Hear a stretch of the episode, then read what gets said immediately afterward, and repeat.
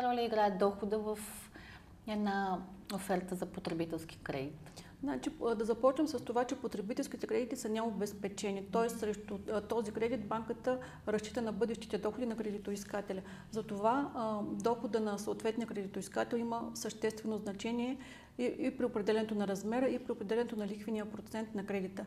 Затова играят съществена роля и почти всички банки изискват а, да има превод на работната заплата. При някои дори се учредява залог на бъдещо вземане, т.е. сключва се договор и кредитоискателя се задължава да получава работната си заплата в съответната банка, докато издължи кредита.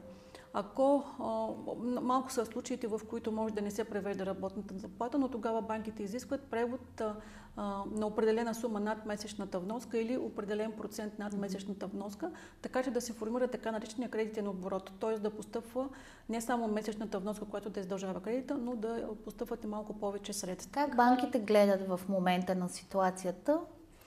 И каква е тя в момента по отношение на потребителските кредити? Забелязваш ли някаква криза в кредитирането?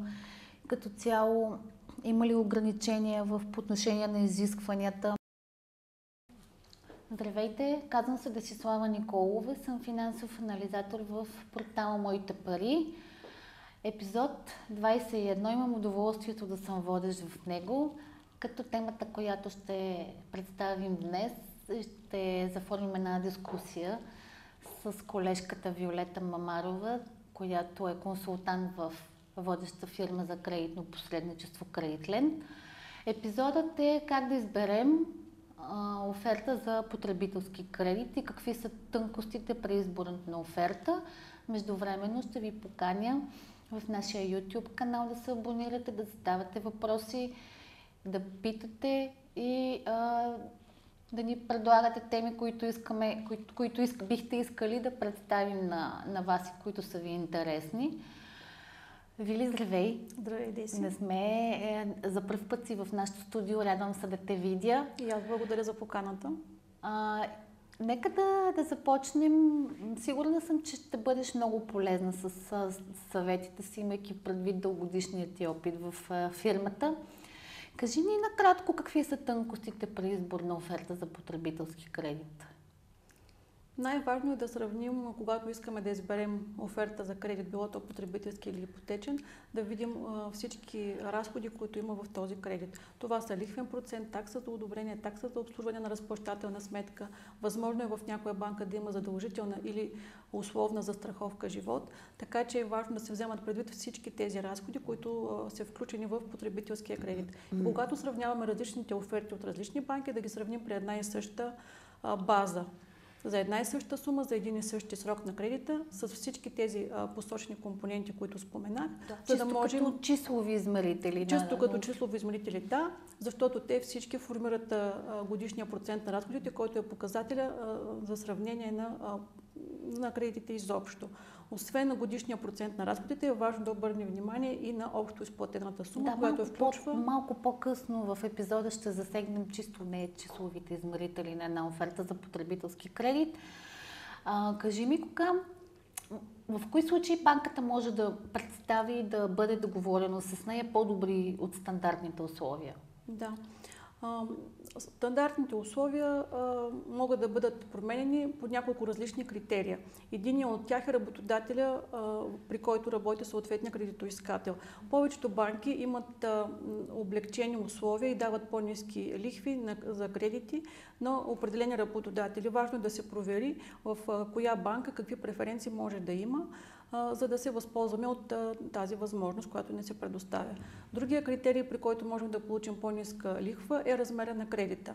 Тоест, определени банки за по-големи суми на кредита, например над 20 000 лева, условно казано, могат да дават по-нисък лихвен процент заради самия размер на кредита.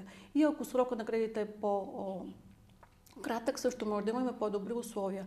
Възможно е в някои банки да имаме комбинация от всичките тези критерии, т.е. добър работодател или преференциален, по-голяма сума за по-кратък срок, така че да, да получим най-добри това. условия то, то, за реално в тези оферти процент. няма изискване за доход, но съм срещала доста често промоционални кампании, в които размеря на кредита е сравнително висок и съответно срока за изплащане е кратък, ако мога така да Точно се изразя. Така, да. Да, което предполага, разбира се, наличие на по-големи На възможности. доходи, да. да, да. А, забелязали сме, че доходите по отношение на потребителските кредити стават все по-важен фактор, може би около 2 или 3 години. Размера на дохода има все по-голямо значение при определене на една или друга оферта и чисто като числови измерители Да. по отношение на лихвения процент. Разкажи ни малко повече за това каква роля е дохода и каква роля играе дохода в една оферта за потребителски кредит. Значи, да започнем с това, че потребителските кредити са необезпечени. Т.е. срещу този кредит банката разчита на бъдещите доходи на кредитоискателя. Затова дохода на съответния кредитоискател има съществено значение и, и при определенето на размера, и при определенето на лихвения процент на кредита. Затова играят съществена роля и почти всички банки изискват а, да има превод на работната заплата. При някои дори се учредява залог на бъдещо вземане. Т.е. сключва се договор и кредитоискателя се задължава да получава работната си заплата в съответната банка, докато издължи кредита. Ако малко са случаите, в които може да не се превежда работната заплата, но тогава банките изискват превод на определена сума над месечната вноска или определен процент над месечната вноска, така че да се формира така наречения кредитен оборот, т.е. да постъпва не само месечната вноска, която да издължава кредита, но да постъпват и малко повече средства. Тоест, ако съм с по-високо възнаграждение, шанса да бъда одобрена и да получа идеалната оферта е по-висок за мен. Абсолютно е така, да. А, добре. А, другият въпрос, който мене ме интересува и искам да засегнем е, до сега говорихме само за числовите измерители на една Да. оферта. Ние от моите пари, всичките ни сравнения са въз основа на чисто числови измерители Мгм. под формата на годишен процент на разходите. Колкото по-нисък той, толкова по-изгодна е една оферта, независимо дали става въпрос за потребителски или ипотечен кредит. Кажи ми обаче, извън числовите измерители, какво е важно за клиента, когато избира потребителски кредит, трябва да съобрази и да вземе в предвид? Това, което е важно да се съобрази е допълнителните продукти или възможности, които има свързани с потребителския кредит. Аз началото споменах за застраховката живот, която е опция и е добре, ако имаме зависими лица, тя да бъде включена или предвидена, ако не през банката, то по друг начин да бъде направена застраховка живот, така че в случай на неблагоприятни събития да не се оставя в дълг семейството или дори кредитоискателя, ако в някакъв момент загуби временно доходите си, да не се поставя в ситуация, в която да а, има трудност с изплащането на самия кредит и на вноските по кредита. Други показатели са свързаните Извинявай, че те прекъсвам. Ам, сигурна съм, че много малко хора си дават сметка колко е важна застраховката. Защото а, в стремежа си да получат по-добра оферта, доста често, ако банката го дава това нещо като опция, той си казва, е, това е един излишен разход за мен. Сигурна съм, че твоите клиенти по същия начин разсъждават, поне моите наблюдения са такива. И доста често, когато, не дай си Боже, стане нещо, в последствие се търси дали има застраховка, дали този риск, който е възникнал, покрива а, застраховката покрива това нещо. Според теб, важно ли е да има застраховка? Хубаво ли е? Защото от гледна точка банката по този начин си обезпечава гарантира Вземанията, да, да. вземанията и бъдещето изплащане на задълженията. Какво според теб мнението? Трябва ли кредита, защото все пак това е потребителски. Да. Нали, той е по, по-краткосрочен като изплащане, не е така продължителен във времето, както един ипотечен. И доста често хората го пренебрегват това нещо. Ами максималният срок за изплащане на потребителските кредити може да стигне до 10 години. Сумите вече на максималния размер на кредитите надхвърлят 50, могат да стигнат до 70-80 хиляди лева, стига да позволяват доходите и съответната банка. А, така че е, може да се помисли, че дори в някои случаи не е толкова кратък срока на потребителския кредит и сумата, нали, въпрос на гледна точка за всеки, но, но пак може да бъде и доста значителна. И а, когато а, от нашите доходи зависят и други лица а, в семейството, възрастни родители, деца, е хубаво винаги препоръчваме да човек да се замисли да обезпечи това задължение. Една застраховка е всъщност прехвърляне на отговорността към някой друг, също определена вноска, може да е месечна или годишна, в случай на неблагоприятно събитие някой друг да поеме отговорността и било да изплати остатъка по кредита или ако някой във време на неработоспособност, т.е.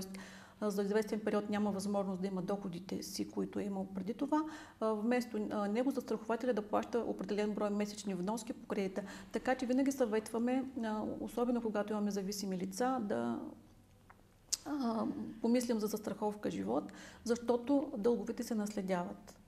Тоест не трябва да се пренебрегват. Винаги е важен фактор да, да се вземе предвид. Да. Добре.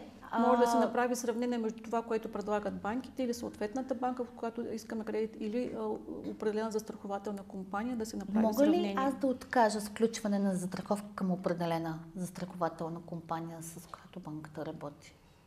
Ако не е задължително условие а, да се направи може да се откаже или може да се избере, банките дават възможност за избор, да се направи и външна застраховка, т.е. да не е застрахователя, с който работи банката преимуществено, а да бъде такъв по избор на клиента, но да покрива рисковете, които банката да, изисква. конкретни рискове, които Точно е нужно така. да бъдат да. покрити да. във връзка с полицата. Добре, Вили, нека да завършим с един актуален въпрос. Uh-huh. Как банките гледат в момента на ситуацията и каква е тя в момента по отношение на потребителските кредити? Забелязваш ли някаква криза в кредитирането? Като цяло има ли ограничения в отношение на изискванията? Откакто беше обявено извънредното положение, понеже потребителските кредити са най-често за решаване на някакви текущи нужди, забелязахме известно ограничаване на търсенето им, т.е. хората по някакъв начин свиха потреблението или го отложиха за известен период от време. В последно време се наблюдава така нормализиране на ситуацията, а от гледна точка на банките също има сектори, които са засегнати от тази пандемия и на техни кредитополучатели или служители, които работят в тези сектори, могат да бъдат ограничено кредитирани или изобщо да не бъдат кредитирани. Също така, повечето банки въведоха някакви временни мерки, поне докато трае тази ситуация, така че някъде се намали максималния размер на потребителските кредити, на други места предпочитат да бъдат отпускани кредити на познати клиенти, т.е. на хора, които се получават възнагражденията или други доходи в съответната банка. А ако клиентът е непознат за банката, може да има корекция или, намаляване на максималния размер на кредита, който той може да бъде, за който той може да кандидатства и да бъде одобрен. Тоест, обобщено, една идея малко по-предпазливи е, по отношение на да, заети в определени засегнати така, отрасли. Да. В... Иначе има отрасли, които по никакъв начин не са засегнати от настоящата ситуация и съответно при тях няма никаква разлика преди два или три месеца и сега какви са условията и начина на отпускане на кредита и въобще кредитирането. Разбрах, благодаря ти. Сигурна съм, че консултантите от Кредитленд могат да дадат доста по-подробна информация. Разкажи малко за, за вашата услуга. Ами, ние сме независими консултанти, работим с повечето търговски банки и когато клиент се обърне към нас, вместо сам да обикаля да търси къде в банки може да има по-добри условия, ние му намираме тази информация и му сравняваме офертите абсолютно безпристрастно, като обръщаме на всички детайли тънкости, за които говорихме до момента. Също така, по наш съвет, понеже стана дума от ДЕВЕ за не, не финансовите параметри, обръщаме внимание на клиента до каква степен вноската по кредита ще повлияе на неговия доход, каква част от дохода може да бъде тя. Финансовите консултанти съветват винаги да имаме ликвиден буфер, т.е да, да си направим сметка колко средно месечно харчи нашето семейство или домакинство и да имаме между 3 и 6 месечните разходи заделени на страна, достъпни в разплащателна сметка или спестовен влог, така че ако се слушат и благоприятни и неблагоприятни събития, да може оттам да решаваме текущи въпроси, да не стигаме до... Това е полезно, защото много хора, по-голямата част, според мен, казват, щом банката му одобри, окей, няма да имам бъдещи проблеми, така че със сигурност това, това е много полезно. А, много ти благодаря, Вили. Благодаря ти, беше много полезна и изчерпателна. Със сигурност ще те поканим отново при нас. Благодаря и аз. Това беше от нас. Надявам се да сме били полезни. Очакваме вашите предложения за теми. Заповядайте, абонирайте се в нашия YouTube канал. Всеки, всяка седмица имаме нов епизод. Надявам се да сме интересни. Епизодите се качват на сайта, YouTube, можете да се включите с теми във форума. Благодаря за вниманието! Ако нашето предаване ви допадна, харесайте ни, последвайте ни, споделете ни, абонирайте се, коментирайте, препоръчайте ни, удумайте ни. Ако нещо много ви вълнува, пишете ни. Ще се видим следващата седмица.